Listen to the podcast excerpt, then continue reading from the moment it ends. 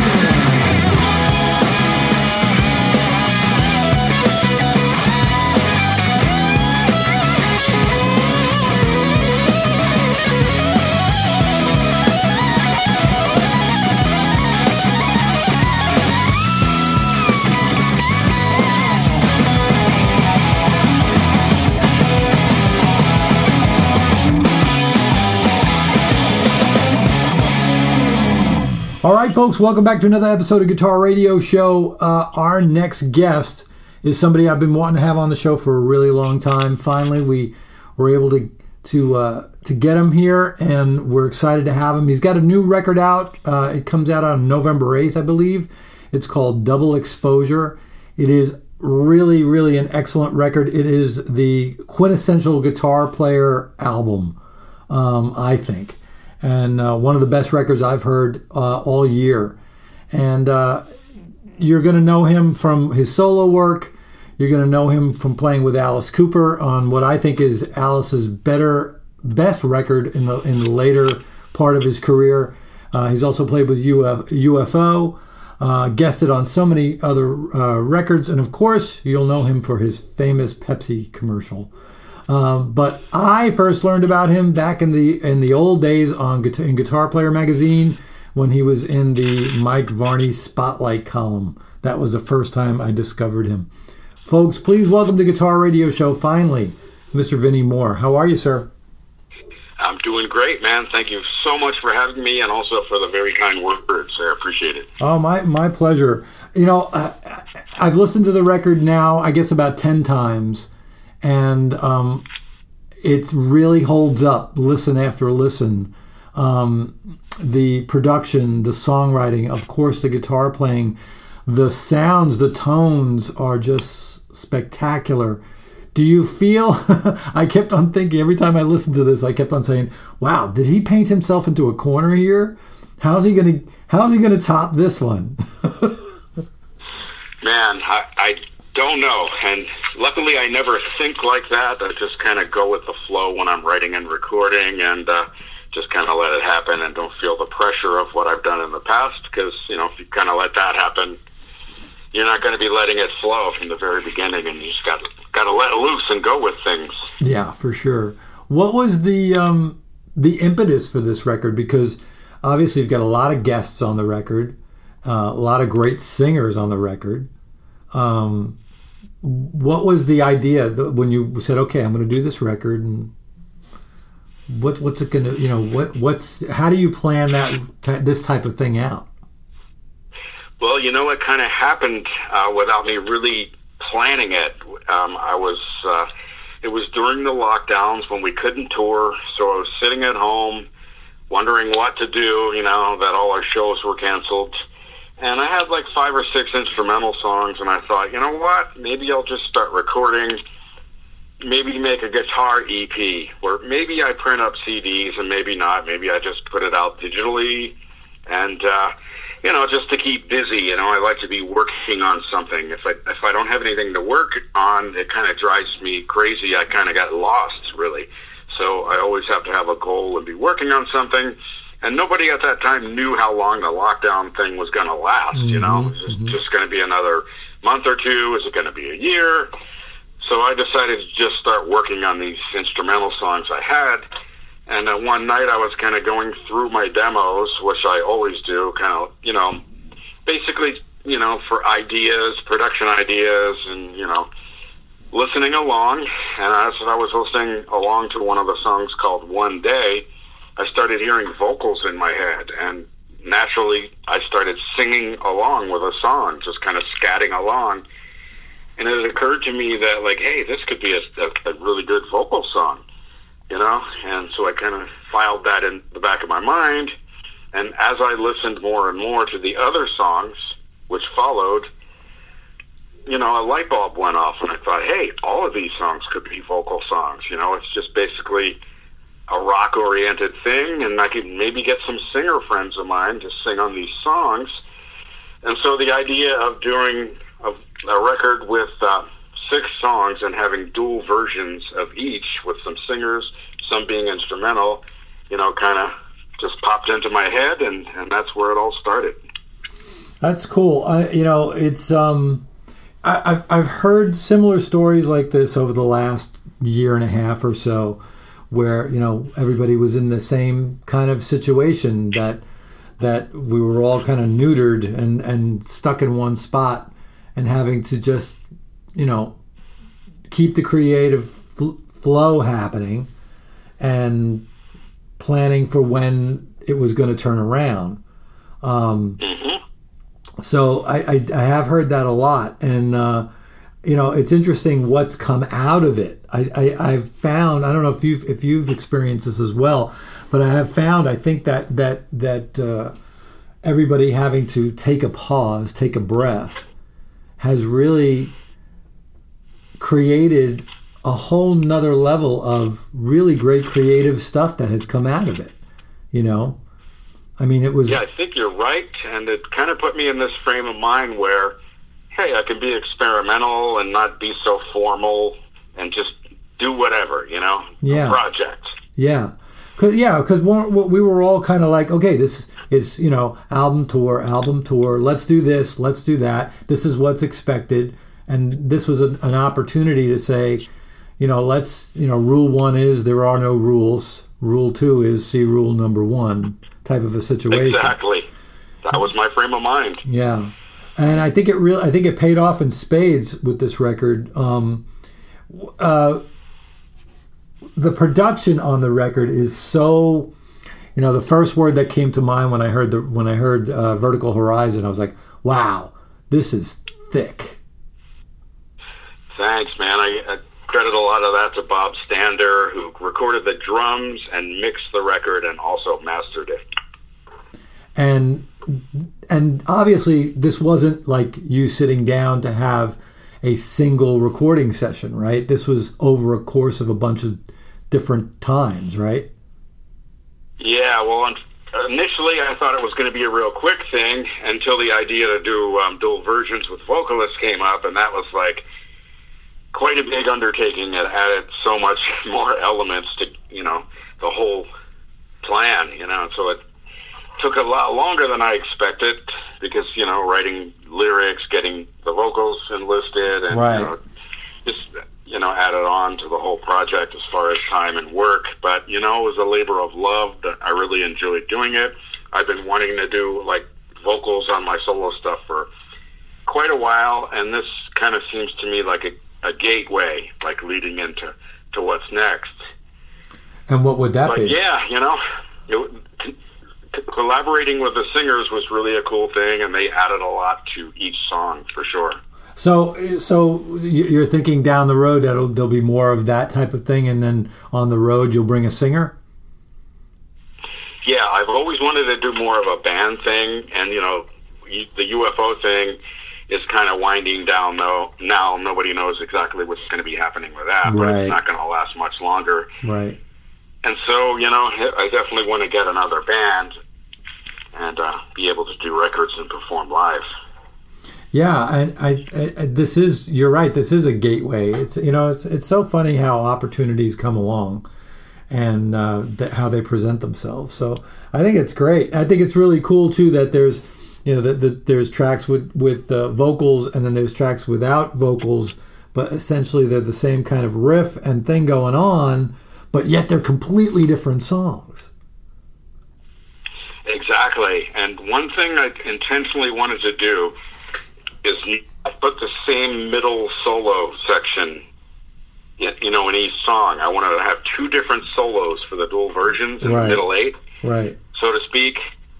So it would like for the guitar fanatics, it would like let them hear two different versions, like two different approaches. Like, oh, in this song he approached it this way, and in this song the solo is totally different, even though he's playing over the same chord changes. Right. And it gives you a completely different listen. You know? I mean, honestly, I was about, I think I was in, in my third listen of the record when I realized, oh, wow, paid my dues and Rocket are the same freaking riff. Right. you know? I was so clever. I was like, wow. And, you know, and I was like, and it was funny because I'm sitting and I'm listening to the record with my gear guy here, uh, Rob Wingler, and we're and we're going, oh my god, that track Rocket. Oh my god, yeah, but that track paid my dues. Yeah, I was like, wait a minute, man, hang on a second. But they sound like completely different things going on. Yeah, it's amazing the way you can take a landscape and what you put over top of it, you know, really makes a big difference. It really, really does. It's it's kind of crazy.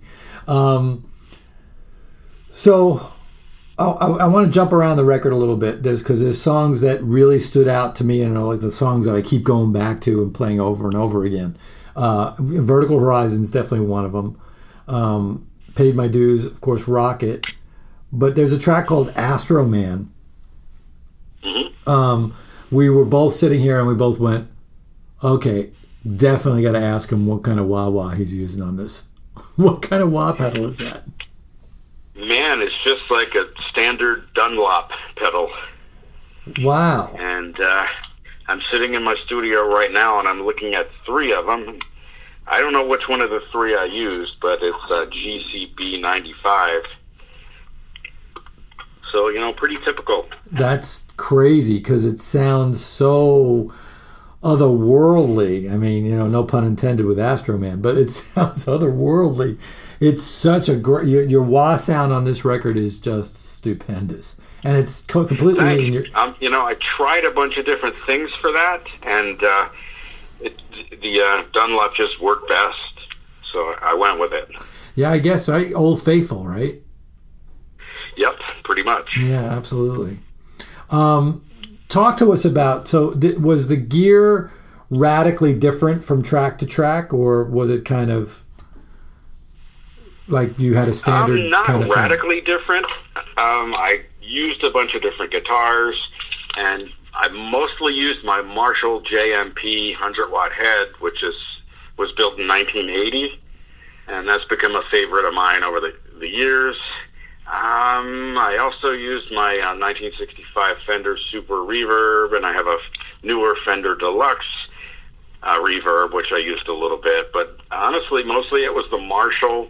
And I set the gain to like six, so you're getting a little crunch, but not a singing tone, lead tone. Mhm. And then I, I run through a pedal like an analog man, king of tone, to kind of push the input of the amp a little harder. Right. And another pedal I used quite a bit was the Fulltone. Ah, what is it called? It's like modeled after the Octavia, but I always forget the name of it. Oh yeah, yeah, yeah, yeah, yeah. Octafuzz, maybe? yeah, Octafuzz. is. Octafuzz. That's it. Yeah, that's it. Yeah, and initially I got that pedal because I was trying for some higher octave stuff, and uh, I ended up like loving the pedal just used as a fuzz pedal with the octave turned off, and it got some re- uh, killer sounds on that. And you know, I haven't used a fuzz pedal much in the past, and I ended up using that in a lot of places on the record. And you probably don't know really even you know recognize that it's a fuzz tone because I'm not using it in that typically aggressive and gnarly way. You know, I'm, but it just added a nice overdrive sound, a nice Mhm. sustainy tone with some different character. Yeah, it's funny how fuzz has become very fashionable again, and it can, and and and the depending on the unit, it can be um, really versatile. Definitely, especially as you manipulate the volume control on the guitar. Yeah, If you back it off a little bit, you know, you get a totally different tone. yeah, absolutely. Um, tell us a little bit about the process with the track breaking through. Hmm. That's one where I initially wrote it in E, and I thought, you know, this might be cooler if I go to drop D tuning. So I tried that version and bounced it off of a couple of the people who were on the record, the uh, engineer and also uh, the bassist and drummer, and everybody seemed to like it drop down a little bit. So I, I went with that. And I used a lot of add nine chords, which I've really liked those for quite a while now hmm you know, first, fifth, add nine, and yeah, love those kind of chords played with a heavy tone. And I used what was the I used a harmonizer on that one. Yeah. The first time I've really used a harmonizer, I was experimenting with a Waves plug-in. I think it was called Quadravox, maybe. And and my idea for the melodies and the verses and the chorus were to do like two part harmonies, you know, and just like play the harmony on top. But I got this plug in, I started experimenting with it, and I dialed in like a fourth higher than what I was playing. And I thought, let me try like a lower harmony in there too. So I added like a third lower, and you know, that seemed to work best. And I played live, you know, with the harmonizer on with the two harmonies, and you know, it was pretty inspirational actually with that big tone. And that's uh, also one where I didn't use an amp. I used the IK Multimedia Amplitube, hmm which is very cool and worked with the harmonizer plug-in quite well. Very cool. Yeah, it's another one of those songs that just kind of, like I said, thick. You know, it's a killer, killer track. I Um, loved what Mike did with that with the um, vocal version too. Yeah, The nice harmony vocals. Yeah. yeah, very cool. once again, a completely different song.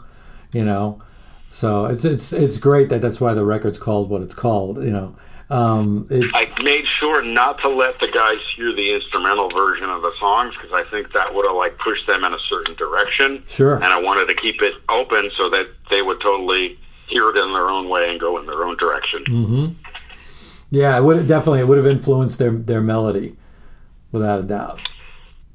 hmm Yeah.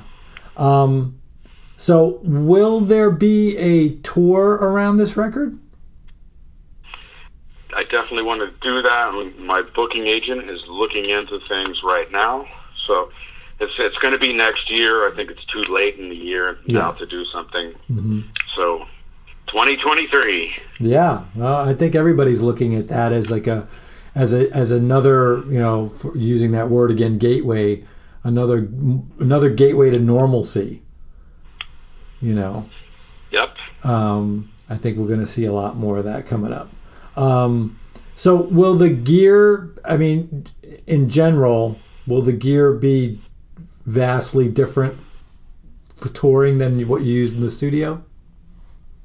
Not vastly different. I'll bring a couple guitars, and usually I've been using a Marshall head on stage, JCM 2000, and uh, I can get pretty close to the old JMP with that.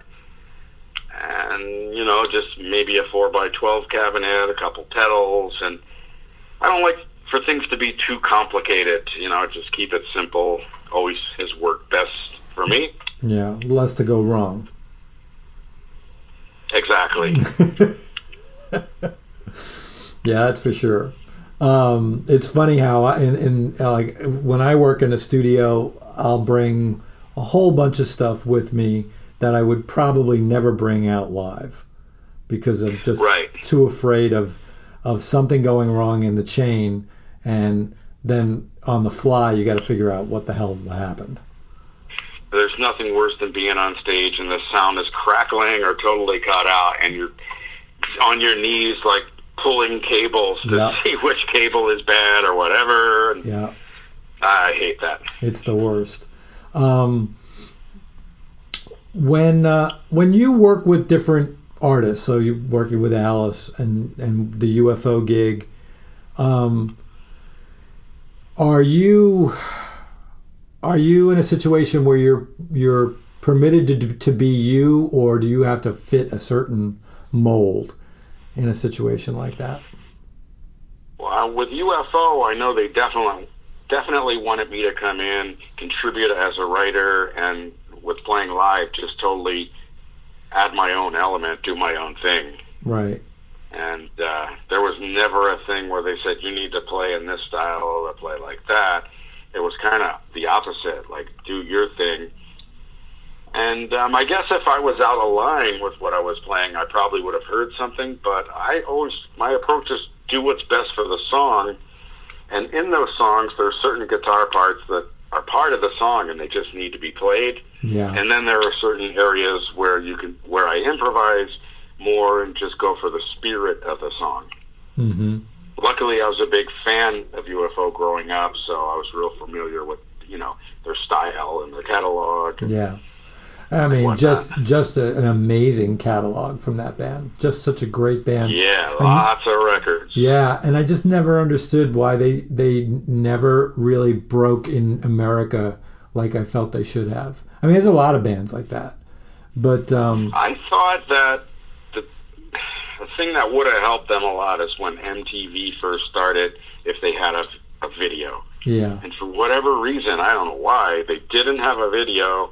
And it seems like a lot of bands that were around at that time period, like the first couple, two or three years of MTV and had that video, kind of became legendary in a way. yeah, And yeah, that would have definitely helped. yeah, for sure.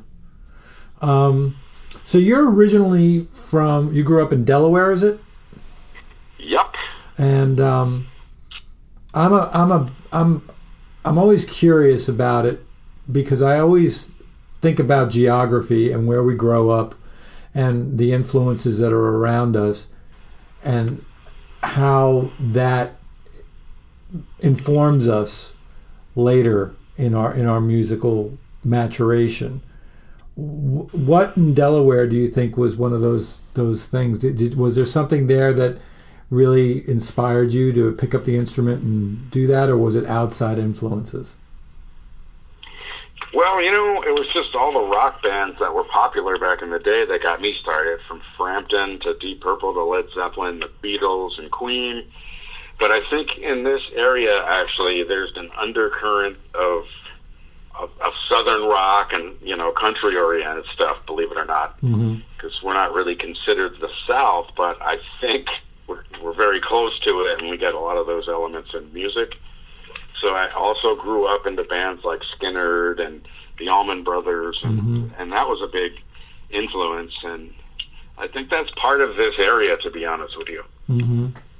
Yeah, that sounds similar to where I, I grew up in Long Island, or on Long Island, and um, it was similar too. It was you know all the rock stations played a whole lot of Allman Brothers, Skynyrd, uh, but then you also had ACDC, Van Halen, you know, um, and and Bowie and Grateful Dead was big on Long Island too. Um, oh, okay. During the time period, but um, yeah, that's that's that's interesting. Um, so, w- was there one particular player that you heard and you said that's what I want to do? Well, actually, it was a lot. I mean, Ritchie Blackmore was mm-hmm. there very early on. Jeff Beck, Brian May, and uh, Peter Frampton. You know that kind of that's where it started for me. Yeah, Frampton is one of those guys that I don't. I mean, amongst guitar players, real hardcore musicians, uh, he gets he gets his just due. But I think a lot of people don't realize how incredibly talented he is, and and his choice of notes against a right. chord pattern. Got great phrasing and a great tone. Yeah, just phenomenal. I'm actually reading his book right now. Have you ever read that that book he put out, the autobiography? I haven't actually. Oh, I highly recommend it, I, and I recommend it in the audiobook format because he's okay. he's an amazing storyteller. I think uh, I, I've been laughing out loud. He's so he's so witty. It's wonderful. Um, with, with you, um, I, I, like to ask this question, particularly of, of musicians of your caliber. Um, how much of what you do is heart and how much of it is head? Hmm. There's definitely a combination, and they can coexist together. And, you know, I've never really analyzed it, but to me, the emotions got to be there, the spirit and the energy. Mm-hmm. I mean, I, I took lessons, I learned theory, all that kind of stuff, but I think it was Charlie Parker who had the famous quotation, you know, learn as much as you can and then just forget it and just play. Mm-hmm. You know, and then it's there naturally, but uh, yeah, I just kind of like like to feel what I'm playing, and that's first and foremost. But I think the fact that I have, you know, some theory in there, and you know, I've studied, obviously comes out too. Yeah. Yeah, no, I. When you have a like certain. Good. No, go ahead. I was going to say, like each artist has a certain library of their own licks and ideas, right. and you know, it's kind of there to naturally draw from. And you know, sometimes I like to add new things to the library too. But yeah, it's all about the feeling and the spirit and the songs and melodies. Mm-hmm. Well, and that's really evident on this record too, um, in the sense that the, the feel. I think that's really what it is. This this record has a swing to it, you know, and and yeah. I mean, I when I grew up, I started taking lessons with a guy named Nick Bucci, who was he was a rock jazz player. He was studying with uh, Pat Martino, who lived in Philadelphia, which was you know pretty close to us. And so he told me about Pat, Joe Pass, and I started getting into like horn players and the jazz thing had a swing to it and that's kind of where it started for me. Yeah it's, it's you know, i like that rhythmic feel. It's kind of hard for me to play without that to be honest with you. Oh absolutely. Yeah i mean and and the well like tracks like paid my dues you know and uh, and astroman and vertical horizon. Um they are they have this swagger you know, it it's it's definitely rock. You know, it's a rock swagger, but there's this undercurrent of of of of funk, jazz, blues that's kind of living in there. That I like when music or riffs make you move. You know. Yeah. And the uh, ironic thing is, I can't dance. I never could. I don't even get dancing. but with the music, I mean, I feel that swing and that groove. It's yeah. real important to me. Yeah, twos and fours. I always say twos and fours. That's that's music to make babies by. Uh-huh. yeah, I, I find that I usually count in eighth notes, you know, and there's a lot of accents on upbeats and stuff like that. Yeah, yeah, for sure. Absolutely. Um, so we're, we're looking at a at the potential of 2023, and it will be will it be U.S. or will it be Europe? The first thing would be U.S. and you know I always do European shows too, so that we have to follow at some point. And of course, if there happens to be UFO shows, which at this point is a big if, but if that happens, I'll have to kind of balance that in there too. So. Mm-hmm. Yeah. Well, I was listening to Eddie Trunk, and he was saying that he hopes that there's a, you know, if if they are going to end up, you know, if you guys are going to end up calling it quits, that hopefully there's at least one show in the UK and one show here. That's a good idea. I hope there's many shows in the UK and many shows in the US. Yeah. I think they've probably been our best two markets, to be honest. And uh, of course, England, because it's an English band. Yeah. And it seems only natural that the last show would be in London. I mean, everybody was saying that, but Yeah. It was Yeah. planned to be in um, in Greece and Athens, and know, that's the tour that got uh, canceled. Right. I'd be there right now, actually, somewhere in Germany. Oh wow. Wow. Well, I certainly hope I certainly hope that that happens, and I and I would love to see uh, you guys do it do that at least one more time. That would be, you know, be really fitting. Um, you know, it's uh, like I said, such a great band, such an amazing catalog of songs, um, and you know, not just hard rocking, but really feel good music. UFO, hmm you know, party music, without a doubt. A lot of great material for Yeah, sure, man. Absolutely. Um, I love this record, man. I think it's fantastic, and I and I I so greatly appreciate you taking the time out to talk to us today.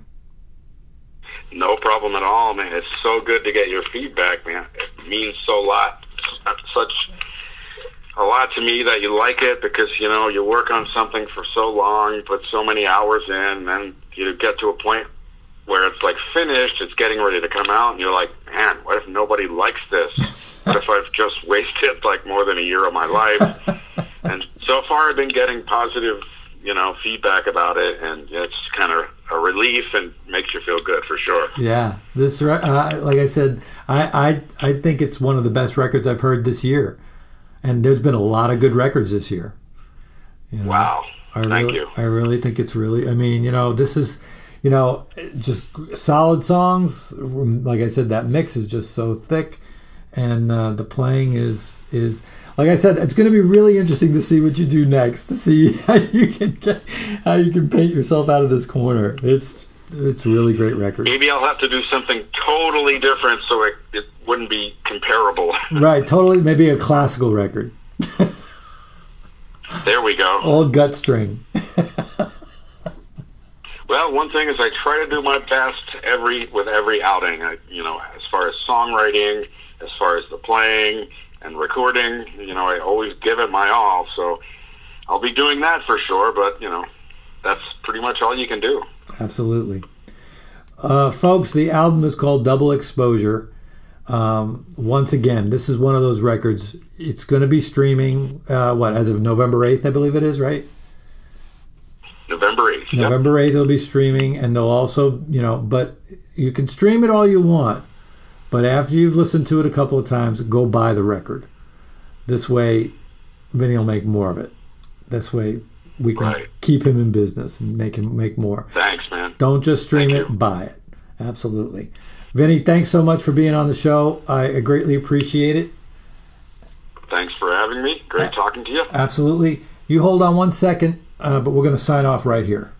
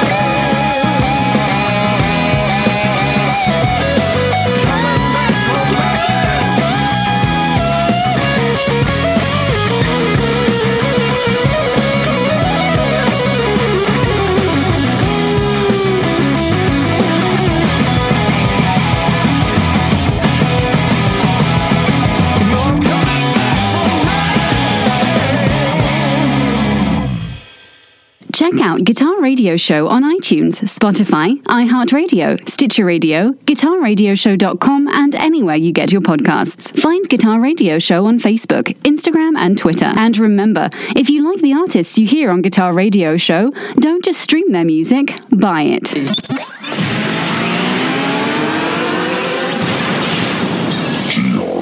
Productions.